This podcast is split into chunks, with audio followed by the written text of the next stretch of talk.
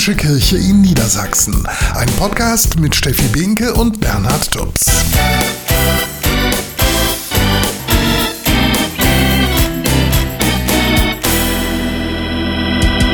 Herzlich willkommen zu unserem Podcast Mitten im Leben, die katholische Kirche in Niedersachsen. Kürzlich gab es in Berlin eine große Umfrage, soll die Politik mehr tun für den Klimaschutz?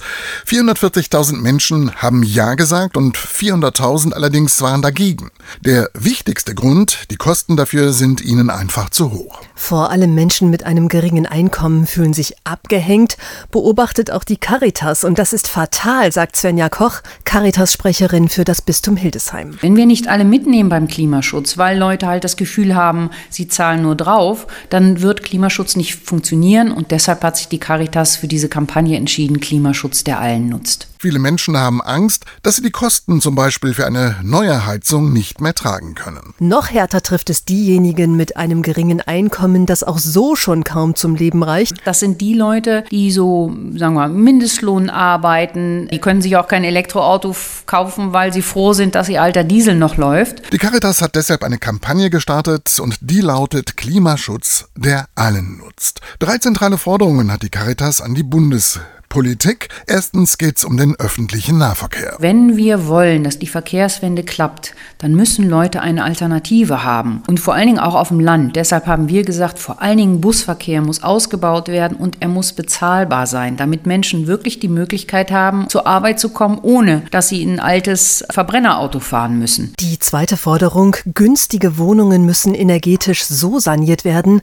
dass sie für die Menschen bezahlbar bleiben. Denn gerade viele Mieter stecken in einer Nebenkosten. Kostenfalle. Ich habe zum Beispiel eine Bekannte, die ist Verkäuferin, die hat eine Gastherme, die springt im Bad alle zehn Minuten an und ist Energieeffizienzklasse F. Ich wusste gar nicht, dass es so weit runter geht. Und sie als Mieterin hätte natürlich nicht das Geld für 3.000, 4.000 Euro eine neue, effiziente äh, Therme zu kaufen. Die dritte Forderung zielt auf die soziale Gerechtigkeit, denn die reichen 10 Prozent der Bevölkerung in Deutschland verursachen 15 mal mehr Klimaschäden als Menschen mit geringem Einkommen. Die Idee der Caritas deshalb ein Pro Pro-Kopf-Bonus. Also jeder Mensch bekommt eine bestimmte Summe Geld und wenn man viel CO2 ausstößt, dann hat man eben auch viele Kosten und Leute mit einem geringen CO2-Ausstoß, die haben dann einen finanziellen Vorteil. Klimaschutz, der allen nutzt, das fordert die Caritas in ihrer Jahreskampagne.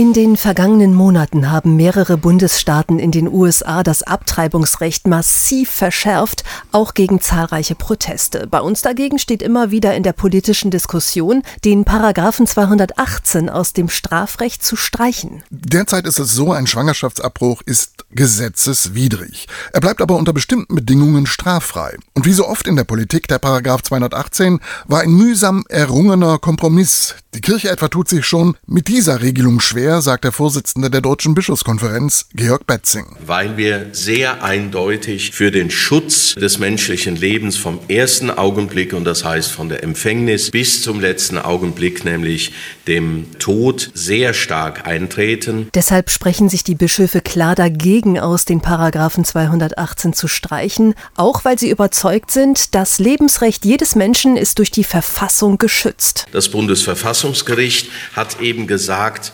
ein Embryo ist nicht ein Wesen, das sich erst zum Menschen entwickelt, sondern es entwickelt sich als Mensch. Und die Entscheidung, eine Schwangerschaft abzubrechen, bedeutet immer diesem Kind das Lebensrecht zu nehmen. Auf der anderen Seite ist für Bischof Betzing aber auch klar, dieses Lebensrecht des Kindes wird man nur schützen und wahren können gemeinsam mit der Mutter. Wie soll das sonst gelingen? Dafür bestens geeignet sind laut Betzing die schwangeren Konfliktberatungen, wie sie von katholischer Seite die Caritas, der Sozialdienst katholischer Frauen oder der Verein Donum Vitae anbieten. Für alle Frauen, die mit sich ringen, ob sie ihr Kind behalten wollen oder können, sind diese Beratungen verpflichtend und sollen es nach dem Wunsch der Kirche auch bleiben. Wir machen eben die Erfahrung, dass die Beratung die Interessen der Frau schützt, weil in diesem geschützten Raum überhaupt erst einmal über die Drucksituationen gesprochen werden kann, unter denen Frauen stehen,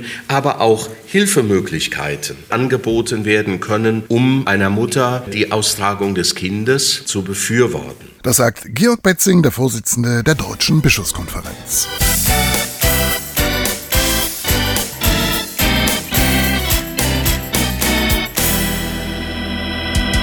Nach dreieinhalb Jahren hat die katholische Kirche in Deutschland das Reformprojekt Synodaler Weg erstmal beendet. Jetzt geht es darum, die beschlossenen Reformen auch in die Praxis umzusetzen.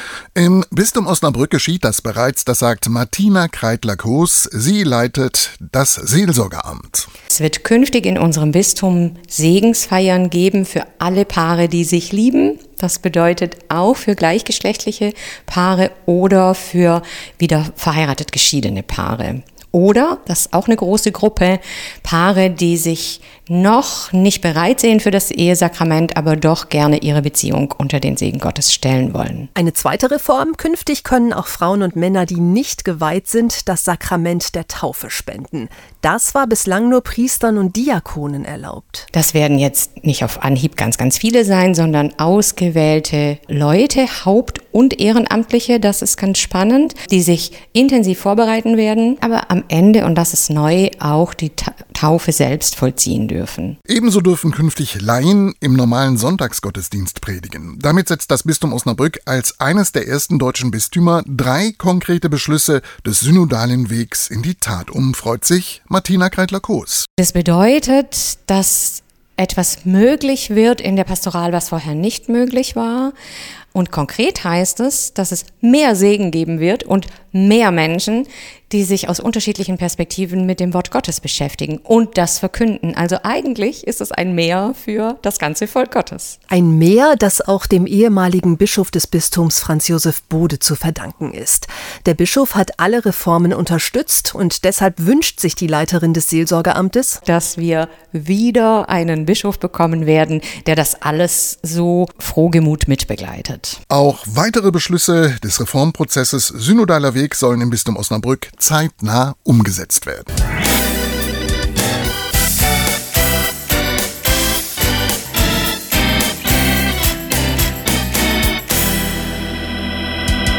Jeder fünfte Deutsche betet. Wer betet, der wendet sich Gott zu und es gibt viele Anlässe und Gründe für persönliche Gebete. Krisenzeiten genauso wie schöne Momente. Und es lohnt sich immer zu beten, das sagt der Hildesheimer Bischof Heiner Wilmer. Beten kann definitiv die Welt verändern, weil das Gebet unser Bewusstsein verändert. Das Beten verändert unsere innere Haltung und es geht darum, dass wir als Menschen leben und in der Hoffnung, dass jemand uns hält, in der Hoffnung, dass wenn wir fallen, dass wir nicht in ein Nichts fallen. Beten verändert die Welt, davon ist der Hildesheimer Bischof Heiner Wilmer überzeugt. Egal ob Sportverein oder Männerchor, ehrenamtliche Helfer zu bekommen wird immer schwieriger. Fehlender Nachwuchs im Ehrenamt ist auch ein großes Problem in den Kirchengemeinden, das bestätigt auch Sophie Bücker von der Caritas in Osnabrück. Und doch, sie sieht es so, dass die Situation nicht hoffnungslos ist. Also auch die Freiwillige Feuerwehr, dann gibt es die Musikvereine, die Sportvereine. Ganz viel ist ja Ehrenamt äh, oder Engagement in, in Deutschland. Ne? Aber bei ganz vielen ist es, glaube ich, auch ein großes Problem, dass man ja langfristig keinen Menschen mehr findet, der diese Aufgaben übernehmen möchte. Aber gleichzeitig ist das Interesse, sich zu engagieren, glaube ich, gerade durch die letzten Jahre nochmal viel äh, gestiegen. Also wir haben auch total viele Menschen, auch gerade junge Menschen, die sagen, ey, wir wollen was machen. Ne? Da muss man sich eher als Institution nochmal ja, gucken, dass man sich vielleicht dem auch anpasst. Die Lust und Bereitschaft, was zu tun, die gibt's. Ja. Sagt Sophie Bücker von der Caritas in Osnabrück. Alles ist teurer geworden in den letzten Monaten und das gilt auch für einen Platz im Pflegeheim. 2400 Euro müssen Familien im Schnitt dafür zahlen und das jeden Monat. Tendenz steigend. Kein Wunder, dass immer mehr Menschen sich das nicht leisten können, sagt Barbara Heidrich. Sie ist Pflegeexpertin der drei großen Caritas-Verbände in Niedersachsen. Die Caritas fordert deshalb eine grundlegende Reform. Es ist eigentlich eine gesamtgesellschaftliche Aufgabe, aber das ist dann so ähnlich wie bei der Krankenversicherung. Also kann man tatsächlich dulden, dass man in die private Pflegeversicherung oder die private Krankenversicherung ausweicht oder sollte das nicht ganz solidarisch von allen getragen werden? Sollten nicht auch Beamte zahlen und all solche Dinge hängen da ja dran. Die hohen Kosten sind übrigens auch ein Grund dafür, warum 80 Prozent aller pflegebedürftigen Menschen zu Hause von ihren Familienangehörigen betreut werden.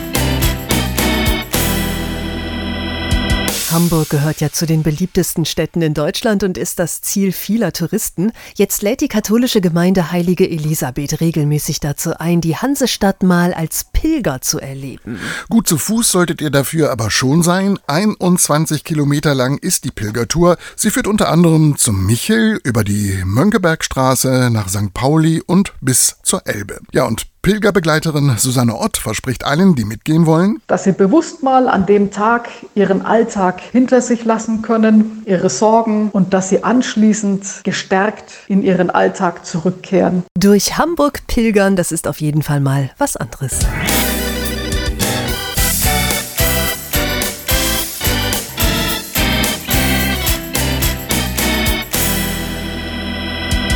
Sie werden schlecht bezahlt und oft sehen sie ihre Familien über Monate gar nicht. Die Männer und Frauen aus Osteuropa, die bei uns zum Beispiel in der Pflege oder auf Spargelfeldern oder als Lkw-Fahrer arbeiten. Der Hildesheimer Bischof Heiner Wilmer hat deshalb jetzt mehr Anerkennung für ihre Arbeit gefordert. Ich möchte einfach Ihnen danken, weil ohne Sie kämen wir nicht aus. Und ich möchte auch politisch ein Zeichen setzen, dass wir mehr tun müssen in der Politik, in der Wirtschaft, um hier für gleiche Rechte zu sorgen und um hier ausbeuterischen Tendenzen entgegenzusteuern. Auch deshalb hat der Bischof kürzlich Lkw-Fahrer auf einer Raststätte an der A2 besucht, um ihnen persönlich Danke zu sagen für ihre Arbeit.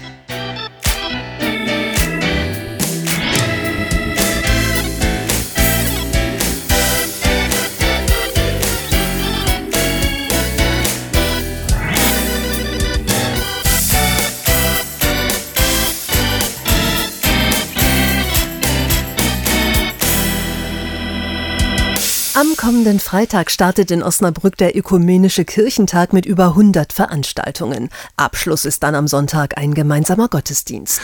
Ökumene-Referentin Stefanie van der Loo hat den Kirchentag mit vorbereitet und sie sagt, sein Leitwort Wege des Friedens passt sehr gut in unsere Zeit. Wege des Friedens sind so bunt, wie wir Menschen bunt sind. Das finde ich das Spannende. Und es gibt beim christlichen Glauben große Chancen, die wir haben, um Frieden zu fördern und und die Stärken von Religion und von Spiritualität zu nutzen. Das ist unser Wunsch. Gerade auch das Gespräch zwischen Religion, Gesellschaft, Politik. Zu diesem Gespräch soll es beim Ökumenischen Kirchentag in Osnabrück kommen. Es gibt für Familien Angebote, für Jugendliche, unter anderem das Jugendwohnzimmer auf dem Marktplatz. Wir haben einen großen Themenschwerpunkt Nachhaltigkeit, kulturelle Angebote in St. Katharinen, aber auch im Dom. Und es gibt Nachdenkliches, Heiteres, Leichtes, Schweres. Es gibt Verpflegung, es gibt Unterhaltsames. Da ist, glaube ich, für jeden was dabei. Wege des Friedens, das ist das Leitwort des Kirchentages, der aus Anlass des 375. Jubiläums des Westfälischen Friedens stattfindet. So geht es bei den 100 Veranstaltungen immer wieder um die Frage, welchen Beitrag können Glaube und Religion zur Friedensthematik leisten.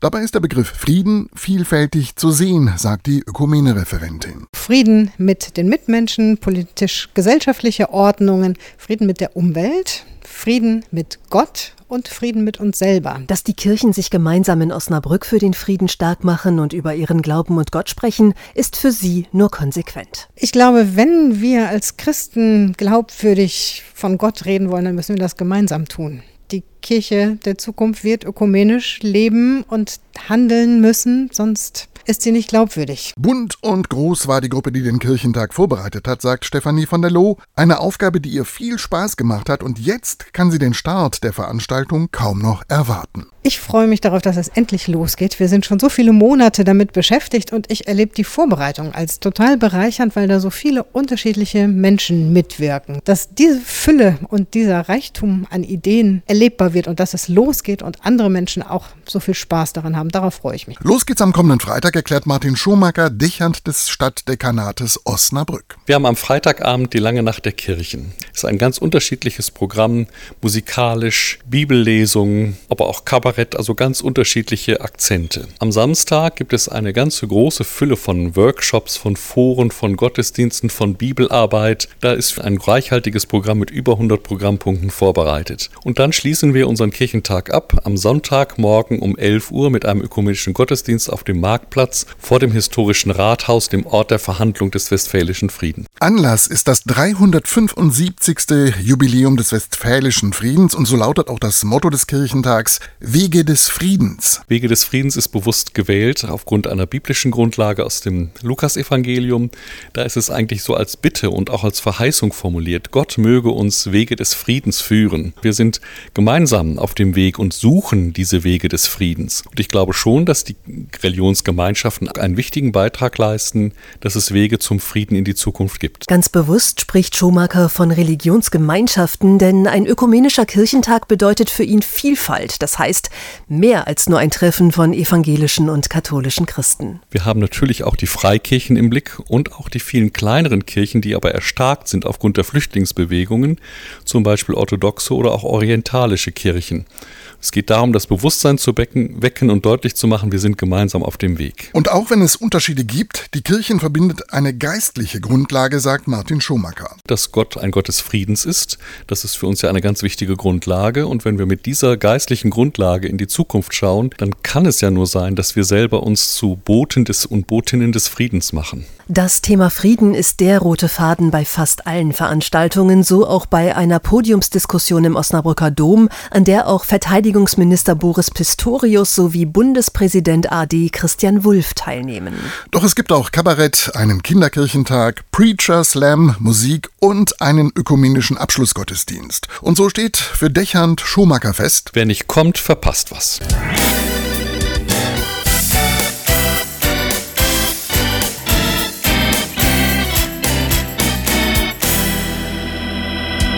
Komm, gib der Oma mal ein Küsschen. Eine Aufforderung, die vielleicht mancher aus seiner Kindheit noch im Ohr hat. Die feuchten Küsschen von Oma oder Tante gehören sicher nicht zu den angenehmsten Erinnerungen. Ursula Landwehrmann von der Caritas Erziehungsberatung in Fechter. Wie ist das? Die Tante will zur Begrüßung einen Kuss, doch das Kind ziert sich und dreht den Kopf weg. Sollten Eltern dann einschreiten und ihr Kind ermuntern, der Tante den Wunsch doch zu erfüllen? Nein, auf gar keinen Fall. Also das sollte wirklich eine Selbstverständlichkeit sein, dass ein Kind nicht dazu gezwungen wird, dass es auch nicht dahin gedrängt wird, das zu tun. Also wenn du die Tante nicht küsst, ist die aber traurig. Ne? Sowas kann man ja irgendwie auch sagen. Das sollte man auf gar keinen Fall tun. Ja, aber Eltern wünschen sich ja auch, dass ihr Kind möglichst höflich ist. Man kann Kinder durchaus dazu anleiten, höflich zu sein, mit Besuch zu sein. Aber da reicht ein guten Tag und ein Wahrnehmen. Und sie müssen kein Küsschen geben. Wenn Kinder also den geforderten Kuss oder die Umarmung verweigern, dann sollten Eltern sie nicht dazu überreden oder sogar zwingen. Warum ist das so wichtig? Kinder sollten mit größter Selbstverständlichkeit lernen, dass sie bestimmen, welche körperlichen Kontakte sie eingehen und wie weit sie damit gehen. Was bedeutet denn das für Kinder, wenn sie spüren, dass sie das ganz alleine entscheiden dürfen? Dass Kinder ganz früh schon Gefühl dafür kriegen, mein Körper gehört mir. Und was sich unangenehm anfühlt, das brauche ich nicht zu tun. Da ist die Grenze. Es geht ja darum, dass sie ein gutes Gefühl, eine gute Wahrnehmung dafür entwickeln. Was ist in Ordnung und was ist nicht mehr in Ordnung. Und da müssen wir sie unterstützen und nicht äh, ihnen beibringen, darüber hinwegzugehen. Das wäre ja fatal. Es ist also wichtig, dass Kinder lernen, selbst zu bestimmen und auszudrücken, was mit ihrem Körper passiert, wer sie drücken, küssen und anfassen darf. Das schützt sie ja auch vor eventuellem Missbrauch. Genau, also wenn man das Kind unterstützt in dieser Hinsicht, dass es eben keine ungewollten körperlichen Kontakte in irgendeiner Form eingehen muss, äh, lernt es, ich bestimme, mit wem ich in irgendeinen körperlichen Kontakt gehe oder auch nicht. Und das schützt natürlich davor, äh, wenn es irgendwelche Annäherungen gibt, die ich nicht will. Vielen Dank, das war Ursula Landfermann von der Caritas Erziehungsberatung in Fechter.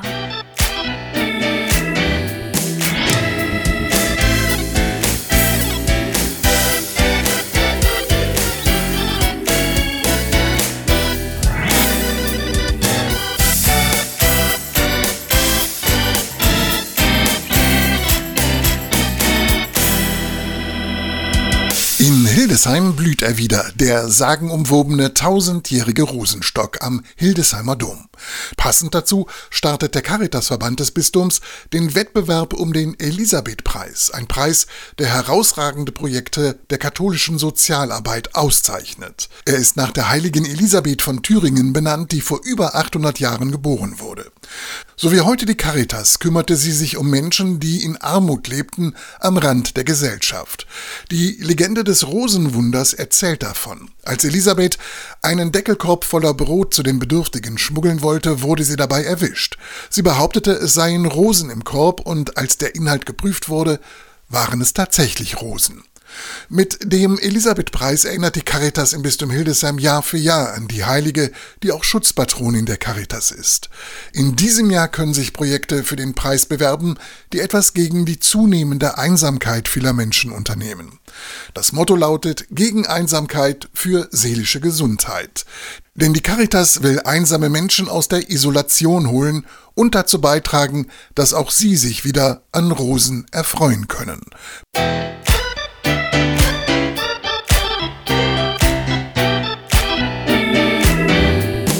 das war unser Podcast. Wir sagen Danke fürs Zuhören und freuen uns schon auf das nächste Mal.